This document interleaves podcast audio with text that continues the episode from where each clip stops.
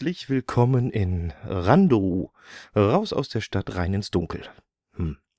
Also wäre das jetzt hier kein Podcast, sondern eine Live-Bühnenshow, dann würde ich jetzt wahrscheinlich in ganz viele fragende Gesichter schauen.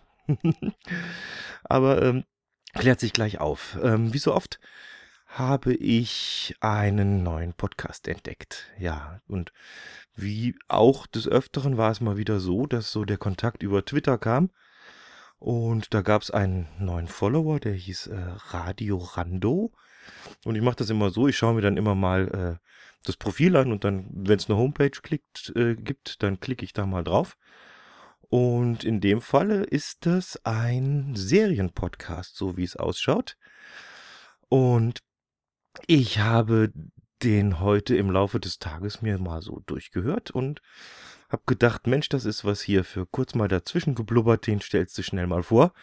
Hab mir auch direkt mal ein paar Notizen gemacht, damit ich das einigermaßen auf die Reihe kriege, denn äh, dieser Podcast ist ein bisschen anders, würde ich meinen, aber äh, positiv anders. So.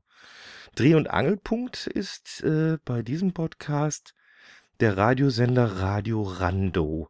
Wir befinden uns so ein Jahr nach dem sogenannten großen Ereignis. Und in diesem Sender laufen immer mehr Geschichten zusammen von Menschen, die dieses große Ereignis überlebt haben. Das große Ereignis ist das Verschwinden der Hauptstadt, an deren Rande Rando liegt. Oder man müsste besser sagen, äh, lag. Denn die Stadt ist verschwunden mit allen Menschen, die zu dem Zeitpunkt des großen Ereignisses in der Stadt waren. Seitdem ist der Ort, wo die Hauptstadt war, ein Sperrgebiet, das gut bewacht wird von Leuten in orangen Anzügen. Folge für Folge lernen wir neue Menschen kennen.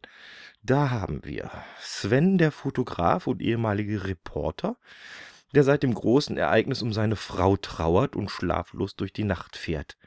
Den Fußballtrainer Peter Peter, der den örtlichen Verein die Krabbenspinnen trainiert. Frank Wollspenner, Vorsitzender der Pro-Rando-Bewegung. Und wir treffen auf Miriam, eine junge Mutter und Büroangestellte, die auf magische Weise immer wieder in ihr längst geschlossenes Büro geht, um dort die Zeit alleine zu verbringen. Sie hat ihren Mann und ihre Tochter bei dem großen Ereignis verloren. Dann gibt's doch noch die kleine alte Dame, die immer mit einem geheimnisvollen Eimer rumläuft, in den aber keiner hineinsehen darf. Und es gibt den Praktikanten Markus. Praktikanten mag ich, finde ich immer gut. Ja. Die meisten Menschen in Rando schauen gerne die Seifenoper Liebe in der Tiefe, bei der aber auch nicht alles so mit rechten Dingen zuzugehen scheint. Und so wie ich es gehört habe, ist äh, zurzeit so das größte Ereignis für die Bürger von Rando die Eröffnung der sagenhaften Randor Arkaden. Ja, ich bin äh, bei Folge 11. Es gibt insgesamt zwölf Folgen davon. Und die Geschichte entwickelt sich halt immer weiter. Es ist ein Podcast, muss ich sagen, da muss man zuhören. Das ist nichts für mal eben zwischendurch, weil ähm, man muss dranbleiben, um die Geschichten zu verstehen. Aber ich muss sagen, ich bin äh, total begeistert. Es ist einfach äh, toll gemacht, tolle Stimmen. Dann gibt's auch immer passende Musik zu den äh, einzelnen Folgen. Das ist, ja, ist also sehr, sehr schön gemacht. Ich werde auf jeden Fall hier im Blog verlinken den Twitter-Account von den Jungs und Mädels und ähm, natürlich de, den Feed und ja, was man alles so braucht und würde mal sagen, für mich äh, zurzeit ein kleines Highlight so in meinem Podcatcher und ich hoffe, ich habe es richtig irgendwo, meine ich, gelesen zu haben.